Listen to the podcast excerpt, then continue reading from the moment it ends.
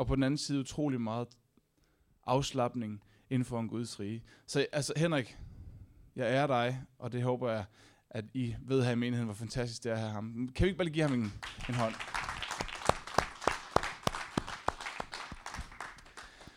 Okay, øh, jeg skal være færdig om to, 17 minutter. I forhold til programmet er det bare en joke. Ja, ja, det er fint, det er fint. Jeg kigger bare på programmet, inden jeg... Jeg er ret dårlig til det der med tid, fordi jeg elsker simpelthen, når jeg får lov til at sige noget, så er det muligt at komme med mikrofonen igen. Øh, og når jeg kommer ind i, i, i et menighedsfællesskab, som her i Fredericia, og oplever de forskellige ting, der sker, så connecter det bare helt vildt meget med det, jeg gerne vil sige, og de ting, jeg gerne vil ud med. Og derfor, når der er dåb, så tænker jeg jo, yes! Fordi mit, mit tema i dag er lovprisning, et udtryk af tro. Og i et udtryk af tro, så handler det om at tage et valg.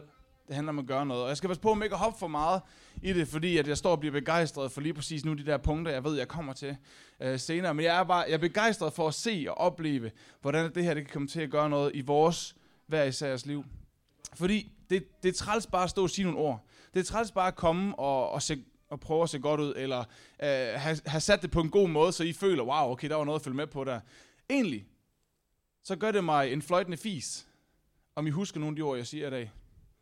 Det, der gør mig en forskel, og det, der gør noget for mig, det er, hvis nogen af jer om to måneder, om et halvt år, måske om et år, måske når jeg kommer tilbage igen, at I siger, Samuel, der var et eller andet. Det var ikke dig. Men der var noget i det, du sagde. Der var noget ånd og noget dybde i det, du sagde, som gjorde, at Gud han forvandlede mig på indersiden. Der vil jeg gerne ind i dag. Og så må vi se, hvordan vi gør det. Og jeg har nogle noter, og så ser vi. Ikke? Det, jeg er også Lawsons leder og Lawsons præst i Kolding, så derfor så kan det godt være, at nogle, nogle gange så skal vi jo planlagt noget, og så gør vi lige et lille øh, spring ud, og så ser vi lige, hvad Helligånden gør. I hvert fald, så er mit tema fader vor, og det er jo, har, været, har I haft det sidste stykke tid, men så fandt jeg ud af i dag, at det faktisk er sidste gang, at det er det prædiken tema. Så det allerførste, jeg var den første, der prædikede i Kolding over det her tema, så det er jo meget sjovt, at den første og så den sidste, det siger Bibelen også noget om, men det er lige meget, det, det hopper vi ikke over i. I hvert fald, det jeg skal tale til jer om, det hedder, hvor fader du som er i himlen, helligt bliver dit navn, kom i dit rige, ske din vilje. Og jeg har lige trukket den der sidste del, kom i dit rige, ske din vilje, ind, fordi jeg kan simpelthen ikke lade være. Jeg kan ikke lade være med i det, jeg gør, og det, jeg tænker, og den person, som, som jeg er, det er at lade Guds vilje ske, og hans rige komme. Ikke mit, men hans. Så en lille introduktion. Mit undertema, som jeg sagde, lovprisning, et udtryk af tro. Øhm, og jeg tror, er der, ikke, er der ikke et slide for det der? Bare lige for sjov. Og hvis det ikke er, så er det også fint nok. Der står der nemlig lige præcis det, de siger, lovprisning, et udtryk for tro. Det er, hele tanken er, at i medgang, i modgang, i svære tider, i kampe, kommer vi som mennesker ofte til at lukke os selv ned. Vi kommer til at sige, det, det sted vi faktisk burde gå hen, når vi har det svært, det er kirken. Det er, det er faktisk til Guds rige. Men ofte kommer vi til at tænke, men det er også min skyld, eller det er faktisk mennesker, der har såret mig. Men det går faktisk ondt ind i, og derfor så har jeg ikke lyst til at være sammen med mennesker. I de tidspunkter, hvor vi faktisk allermest har brug for mennesker. Og i den situation, så har vi brug for at finde det her kildevæld frem. Og kildevæld kommer til at sige nogle gange, det er ikke efterskolen i Kolding, men det er faktisk noget, der kommer indenfra og ud. Hvis vi kan have et liv, som siger indenfra og ud, i stedet for udefra og ind, så bliver omstændigheder, så bliver oplevelser, og jeg ved mange af os, og nogen har haft svære oplevelser end andre. Nogle af os har haft dårligere kår end andre. Det forstår jeg godt. Men at vide og tro på, at de ord igen, nu siger jeg det igen, at de ord, jeg siger i dag, kommer ikke af en smart visdom, men det kommer en opbevisning i min ånd, om jeg tror, at der kan være sådan en frihed. At uanset hvad for et liv vi har haft, omstændigheder vi har haft, så kan vi leve et liv er indenfra og ud. Som udgangspunkt i lige præcis fader vor, så er fokus på Gud som vores far, og valget at lovprise i tro og Guds løfter. Det vil kunne facilitere en atmosfære, hvor vi ser mirakler, hvor vi ser helbredelse, hvor vi faktisk kommer til at se den frihed. Og derfor, når I så snakker om frihed, og Simon han talte om det flere gange i sin bøn, han talte om sit ord øh, til de her, der stod heroppe, der er noget frihed, som kan komme. Noget frihed, som vi får lov til at opleve, som ellers ikke kommer for os selv. Det er noget, vi har brug for at stå sammen med andre om. Og det her valg, det vil gøre, at du får lov til at få ny åbenbaring i mørket. Der kan være åbenbaring i mørket. Og jeg ved ikke, om nogen af jer, I kunne forestille jer, nu ved jeg ikke, om vi skal lukke jeres øjne, men i hvert fald, når jeg lukker mine øjne, så kan jeg se den her følelse af, at man går igennem en skov, mørke. Og lige pludselig så finder man den her grønne åbning, og så kommer lyset bare igennem. Og jeg tror på, uanset om det føles som om, at du står lige nu i en mørk situation, du står lige nu et sted, hvor Simon også sagde, hvor et familie situationen har været svær. I står et sted, hvor I skal tilgive nogle mennesker, og det er så svært, fordi de har gjort mig så ondt. Så tror jeg på, at der kan komme det her sted. Og måske en dag i dag, hvor vi får lov til at opleve en frihed helt indenfra og ud, som gør, at der bare kommer lys ned. Det betyder ikke, at det hele er bare fikset. Det betyder ikke altid, at, at der ikke er nogen problemer mere. Men det betyder, at igen og igen, så ved I, hvor der er et sted, hvor lyset skinner igennem.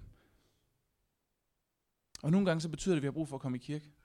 Nogle gange så betyder det, at vi har brug for at samle os med nogle mennesker, selvom det er også nogle af dem, der har gjort os ondt. Der er en autoritet i lovprisning, og derfor så er jeg også vild med, at vi starter med Let Go, og jeg kan også se, at vi slutter med det. Lad være med at, lad være med at afsløre nu. Men i hvert fald, så er jeg ret glad for, at vi også skal slutte med lovprisning, fordi jeg tror, der er en helt vild stor autoritet i lige præcis det. Det er en aktiv handling i tro. Mit tema er et udtryk for tro.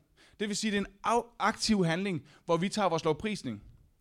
Og ikke kun det der med, hvordan man lever sit liv, men også lige præcis det med at synge sangene. Hvordan vi overgiver os selv ind i det. Det er inspirerende. Det er imødekommende. Det er opmuntrende at møde et menneske, som er fyldt til overflod med lovprisning og med tro og med håb. Det er som om, det smitter af på mennesker i vores hverdag. Og det løfter altså atmosfæren om søndagen. Der er nogle mennesker, I ved, åh, når vi møder dem, så, så har jeg det altså lidt bedre ind i. Så føler jeg mig lidt bedre tilpas, og det er som om, de får mig bare til at mm, have den her følelse. Det var faktisk også, også det, jeg følte øh, over Niels, da jeg bad for ham. Og nu kender jeg ham ikke særlig godt, men jeg følte den der følelse af, at der er sådan en, wow, okay, når man møder Niels, så, så er der sådan et rum for frihed, et rum for, for glæde. Og det er fantastisk at se mennesker omkring en, som bærer lige præcis det her. Fader vor, du som er i himlene, det sætter mega meget niveauet for den her bøn. Hvorfor? Fordi vi siger ikke, hey Gud, du som er i himlen. Vi siger, far, du som er i himlen. Hellig bliver dit navn. Og når det er tilgangen, vi kommer til Gud med, vi henvender os i en privilegeret bøn, som børn til vores Gud. Til en, som er nærværende. Til en, som er opmærksom, som er relationel og som er elskende. Det er gabe kærlighed. Og gabe, det betyder en guddommelig kærlighed, som man ikke kan gøre til eller fra for at få fortjent. Når det er baggrunden, at han, prøv at høre, han valgte os, at elske os. Det ændrer det hele.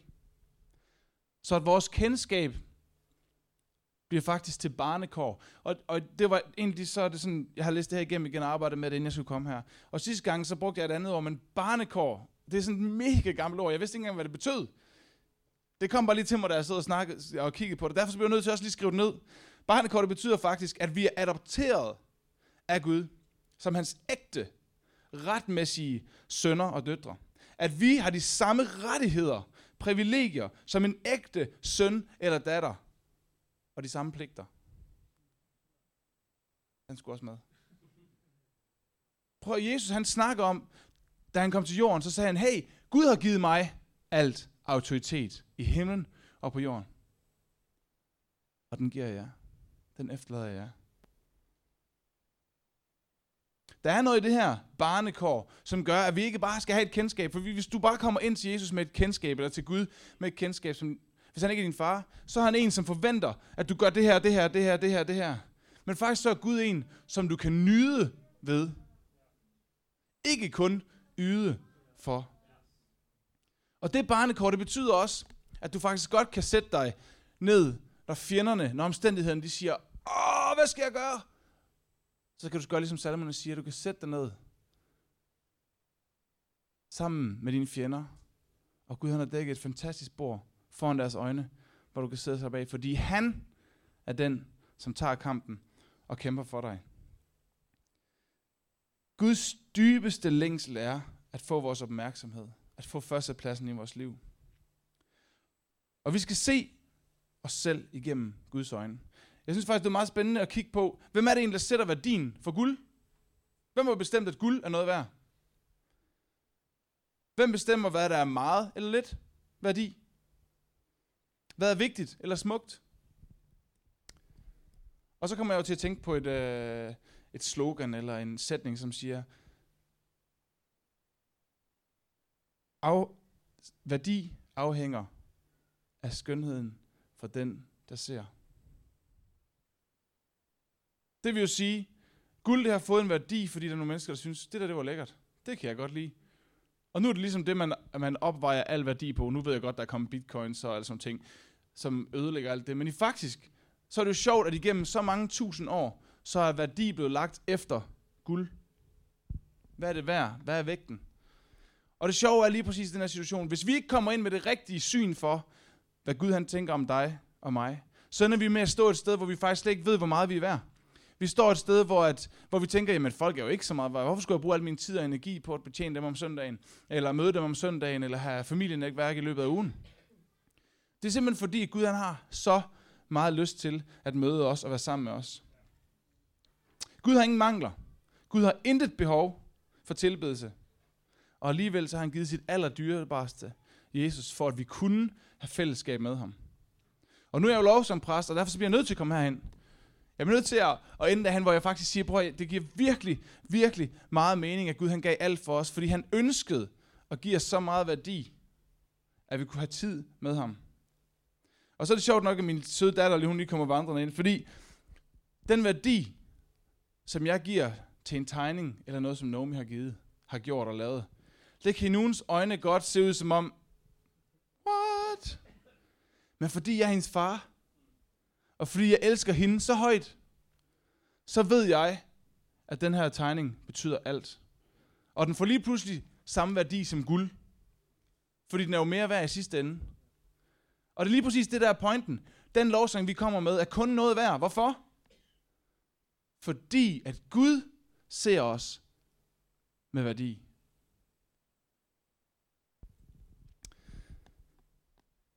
Og hans største ønske for os, det er lige præcis Matthæus 22, 37, hvor der står, vi skal elske ham med hele hjertet, med hele vores sjæl og med hele vores sind. Og det kræver altså noget. Det kræver en overbevisning, og det er noget, jeg skal vise lige om lidt. I Johannes 4 har vi et skriftsted, som jeg også har med heroppe. Der står det her. Jeg ved ikke, om hvor mange I kender det. Det er det, man kalder for nysestamentligt lovsangsvers i Bibelen. Men i hvert fald står det sådan, at vores fædre har tilbedt Gud på dette bjerg. Men I siger, at stedet, hvor man skal tilbede ham, er i Jerusalem. Jesus sagde til hende, tro mig, kvinde, der kommer en time, da der hverken er på dette bjerg eller i Jerusalem, I skal tilbede faderen. Jesus han bringer faktisk igen Gud helt tæt på. Kalder ham for far. Men der kommer en time, sagde han. Ja, den er nu, da de, der sande tilbeder, skal tilbede i faderen i ånd og i sandhed. For det er sådan tilbeder, faderen vil have. Og så siger han så Gud igen. Men egentlig så siger han Gud, hvorfor? Fordi han siger, Helligånden er ånd. Og dem, som tilbeder ham, skal tilbede i ånd og sandhed.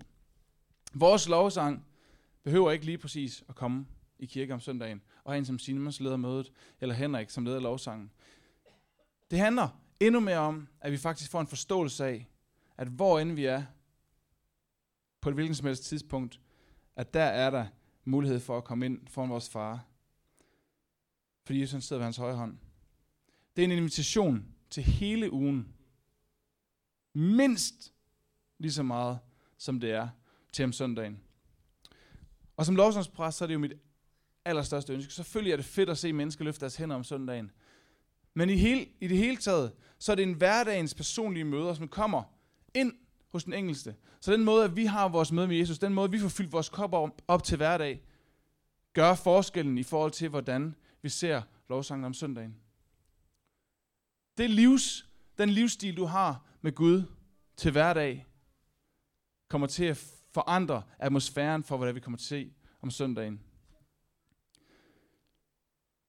Det handler ikke kun om musik. Det handler om en lovprisningsudtryk i tro. Og det afspejles igennem livet og igennem hele gudstjenesten. Og når jeg sad og tænkte på det, så kan man faktisk tænke på de forskellige dele i vores øh, gudstjeneste. Forkyndelsen.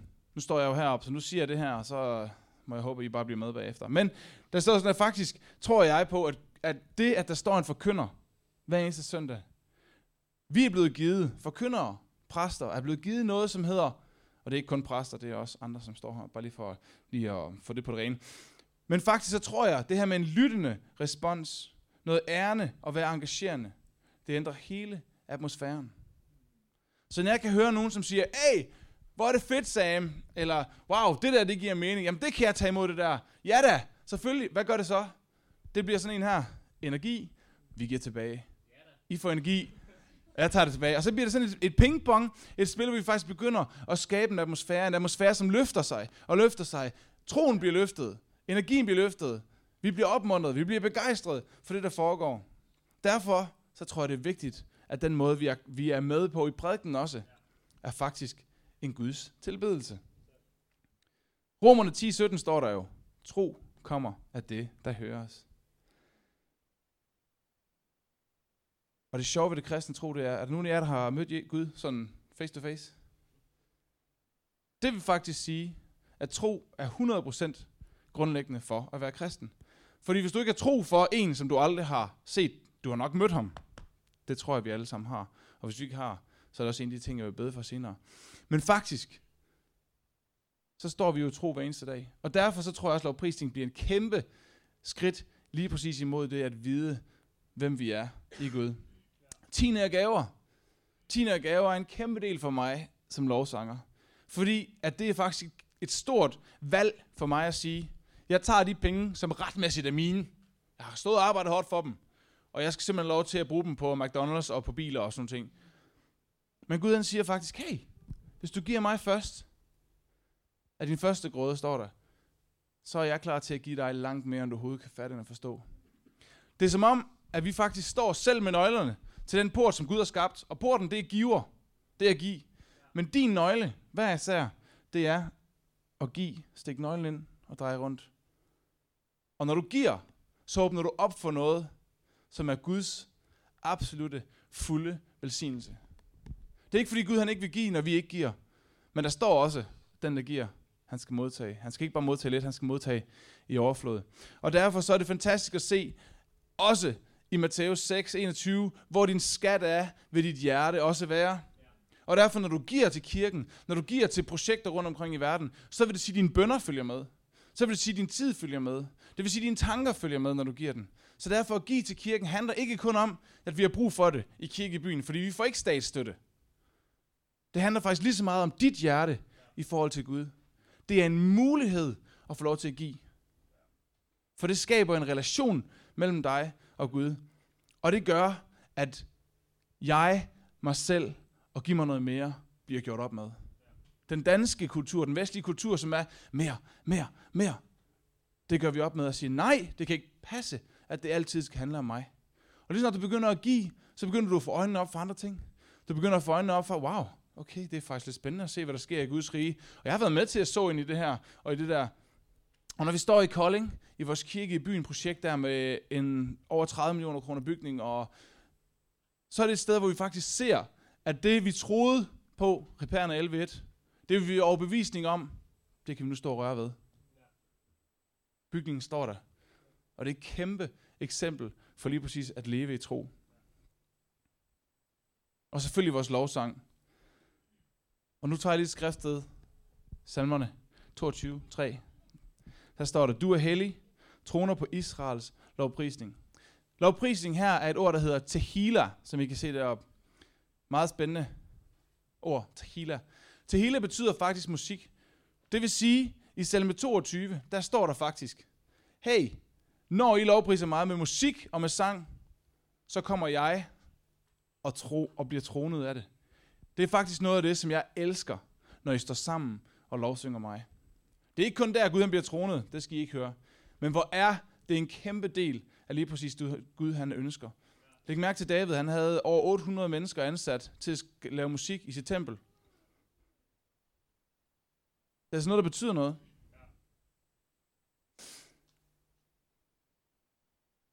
Helligt bliver dit navn. Den næste del. 1. Korinther 6, 19, der står der. Eller ved I ikke, at jeres læmer er et tempel for Helligånden, som er i jer, og som I har fra Gud? I tilhører ikke selv jer selv længere, for I er købt dyrt, er derfor Gud med jeres læme. Og nu kommer jeg til at provokere en lille smule. Og det har jeg fået lov til. Og jeg har også gjort det i Kolding. Og jeg tror simpelthen dybt på lige præcis det her. Helligt blive dit navn. Du, som er min far og regerer for himlen. Hellig betyder lige præcis at være sat til side. Være sat til side til noget, eller for noget. Det betyder faktisk, at Gud han var uopnåelig. Men i det Jesus han offrer sig selv, så er vi ikke længere skilt ad. Og det ved vi alle sammen. Det tror jeg. Men alligevel at sige det, lige husk på det en gang imellem. Vi er ikke skilt ad. Vi har adgang til ham hele tiden. Så vi når som helst faktisk kan have relation, have fællesskab med en hellig Gud. Vi ved fra Gamle Testament af, at det var umuligt at komme i audiens med Gud. Der var en, der fik lov til det på et år. Det var yderste præsten, som brugte tre måneder på at blive klar til overhovedet at have det ene møde med Gud. I dag kan vi gøre sådan, og så har jeg lige været sammen med Gud. Det er noget, som kan være en helt naturlig del af det, vi gør og er. Men det spændende er jo faktisk, at vi har en fyr, som hedder Paulus. Og Paulus han arbejder jo med øh, nogle lidt andre ting. Han siger faktisk sådan her. Nu springer jeg og kommer tilbage igen. Paulus han siger sådan her. Han siger jo faktisk, hey, jeg ved godt, at Gud han har, han har skabt en, en genvej til ham. Han har faktisk skabt det her mulighed for at være sammen med ham i hverdagen. Men så siger han, hey, Romerne 12 står der sådan her, så formener jeg, brødre, ved Guds barmhjertighed, til at bringe jeres læmer som et levende og et helligt offer, for det her Gud velbehag. Det skal være en åndelig gudstjeneste, og, til, og tilpas jer ikke denne verden, men lad jer forvandle, ved at sindet fornyes, så I kan skønne, hvad Guds vilje er, det gode, det som behager ham, det fuldkommende. Det spændende ved det her skriftsted er faktisk, at lige pludselig vores læmelige lovprisning, vores læmelige øh, handling, bliver til en åndelig lovsang. Det er det, der står. Så formaner jeg, brødre, at bringe jeres læmer som et levende og heldigt offer, for det er til Gud behag. Det er jeres åndelige gudstjeneste. Det er så spændende at høre, hvordan vi faktisk kan ære og tjene en hellig Gud med hele vores liv og med vores handlinger. Og jeg tror måske, det er en god idé, at vi alle sammen hver især, måske skal I lige have til et spørgsmål med ind i baghovedet, når vi alligevel sidder her, og spørg dig selv i de store og de små valg. Flytter vi os tættere på Jesus som vores Herre, eller flytter vi os længere væk? Er vores valg med til at komme tættere på den kilde, som han er? Det skal være et kildevæld, som på trods af omstændighederne, oplevelser og følelser, strømmer ud igennem os. Og jeg kom til at tænke på noget derhjemme. Det var, vi lige bygget om, lavet en udbygning. Og øh, vi havde min svor over og hjælp, og han øh, havde en hammer fremme, og vi skulle jo hugge igennem gulvet for at kunne få toilet ind. Øh, det gjorde vi, men der var også gulvvarme i bryggersædet. Så da han hakkede igennem, så ramte han gulvvarmen. Og der er meget pres på gulvvarmen. Og hvad skete der så?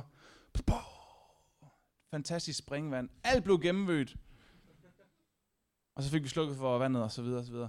Men alt blev gennemblødt. Der var faktisk lige præcis noget her med presset indenfra. Var langt større end presset, der kom udefra.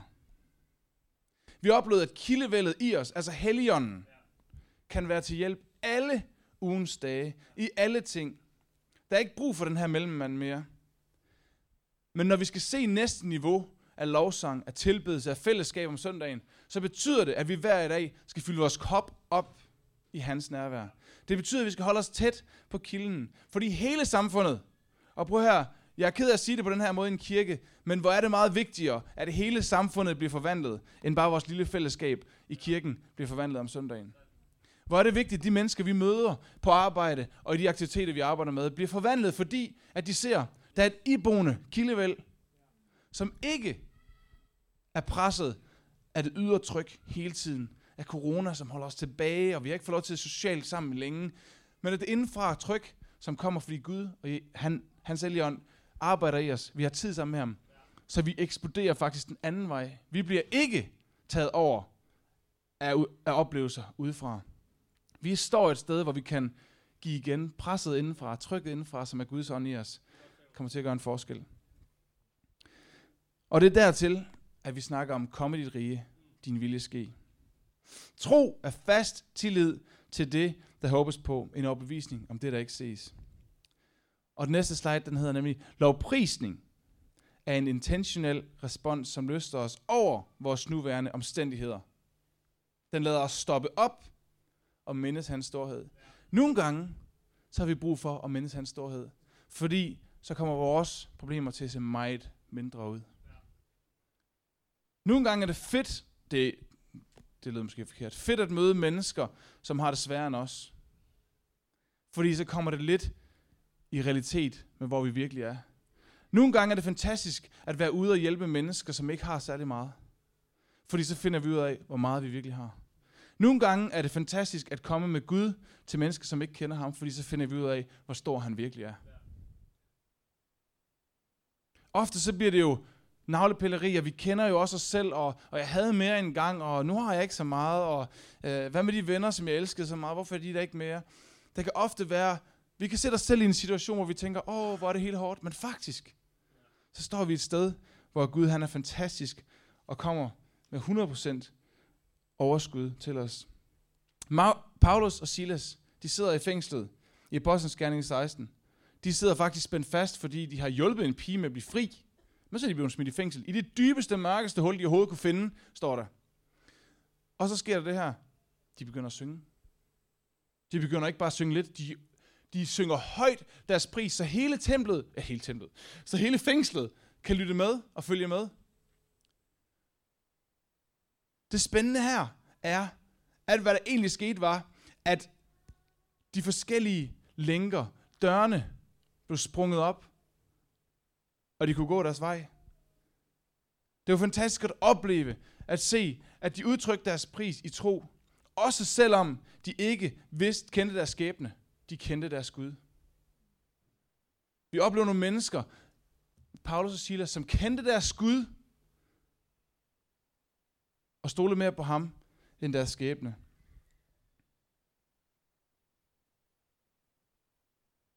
Og nu skulle jeg have gjort det her, og det vil jeg lige gøre. Det bliver ikke så lang tid, som jeg havde tænkt over det. Tanken er, når vi fylder os selv med Gud, så sker der noget. Det her det er olie. Det er godt så meget pænt, det er altså ikke hvidvin. Det er olie. Lige, lige snart jeg tager vand, lige snart jeg fylder mig selv med Gud, som Paulus og Silas, som Paulus siger her, det er faktisk et offer. Der er noget, der må ked at sige det her, der er noget, der må dø. Der er nogen, der må dø. For at vi kan få lov til at se mere af Gud. Og jeg ved godt, det betyder ikke, at vi så skal smide alt ned fra den ene dag til den anden og bare gå i kloster og sådan noget. Det tror jeg ikke er det rigtige at gøre for de fleste af os. Men jeg tror, det er en handling om, at lige så stille i alt det, vi gør, fylde mere og mere på af Jesus. Fordi det, der sker, det er, at det skiller sig ud. I kan se, vandet det kommer ned i bunden. Og jo mere det her, jeg putter på, jo mere bliver jeg skubbet til side, så Jesus han kan blive mere og mere i mit liv. Og i sidste ende, så håber vi på, ligesom Paulus han oplevede, at Jesus, han tager over. Ja, nu spildte jeg også, det er jeg ked af. Men der er kun vand tilbage i glasset nu. Ideen er, vi kan ikke bare smide alt og hoppe på kloster, det tror jeg ikke er det rigtige. Men tanken er, at vi igen og igen, mere og mere i vores valg går tættere og tættere på Jesus i det, som vi gør. Guds Herrens ånd er over mig. Esajas 61.1. Fordi Herren har salvet mig, han har sendt mig for at bringe godt budskab til de fattige. Og læge dem til dem, hvis hjerte er knust. For at udråbe, udråbe frigivelse for fangner og løsladelse for de lænkede. Jeg tror på vores lovsprisning i dag kan komme til at være en kæmpe forskel i nogle af de valg, vi kommer til at gøre i vores andet liv, når vi kommer uden for de her døre her. Jeg tror på, at kilden kan flyde over med glæde og begejstring, med jubelråb og dans i lige præcis det her. Vores lovprisningsoffer, det vil sige, noget må dø i os.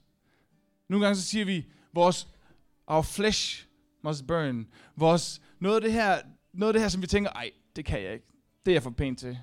jamen, så kommer jeg altså til at se dum ud. Ja, I skal se mig danse, det ser virkelig dumt ud. Men jeg tror, det er noget, jeg bliver nødt til at gøre. Faktisk så startede jeg med lukkede gardiner derhjemme, og så satte jeg bare høj musik på, og så begyndte jeg at danse rum og råbe med. Og det lød ikke godt, selvom jeg skal lyde godt til hverdag, fordi det er jo det, jeg bruger en mikrofon til. Men jeg havde bare brug for at give slip på alt det, og bare hoppe og danse, og blive fri i lovprisning. Fordi jeg vidste, det havde jeg brug for. Men ved I, hvad der er lige så vigtigt?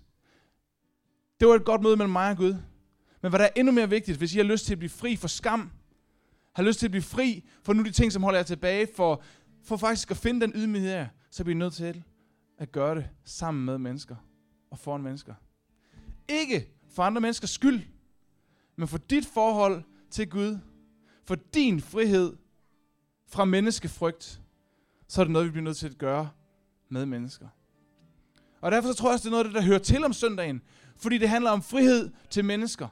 Det handler om frihed. Det handler om lægedom. Det handler om en tro af et lovprisningsudtryk, som gør, at vi bliver lidt mere som Jesus. Og lidt mindre af os selv. Og derfor så tror jeg, at når vi lovsynger lige om lidt, så skal vi tage nogle valg. Så kan vi ikke bare lige stå op sammen nu? Også bare så vi lige holder, holder fokus lidt, når børnene kommer løbende ud og sådan noget. Så står vi lige sammen. Jeg tror på, at der er nogen her i dag, som skal igen sige, jeg vil have Jesus på min første plads. Jeg vil have Jesus på første plads i mit liv. Og det kan også godt være, at der er nogen, som ikke har gjort det før. Men jeg tror, at vi kan i det her moment opleve, at Jesus får førstepladsen. Og i den første plads, så kommer vi til at stille og roligt at starte vandringen, hvor vand kommer ind i os. Vand begynder, det levende vand, som det her det var, kommer ind i os og begynder at give plads til Jesus, og mindre plads til vores vilje. Men hans vilje ske. Hvis der er nogen af jer, der tænker, at det er det, jeg vil, kan vi bare lige lukke øjnene?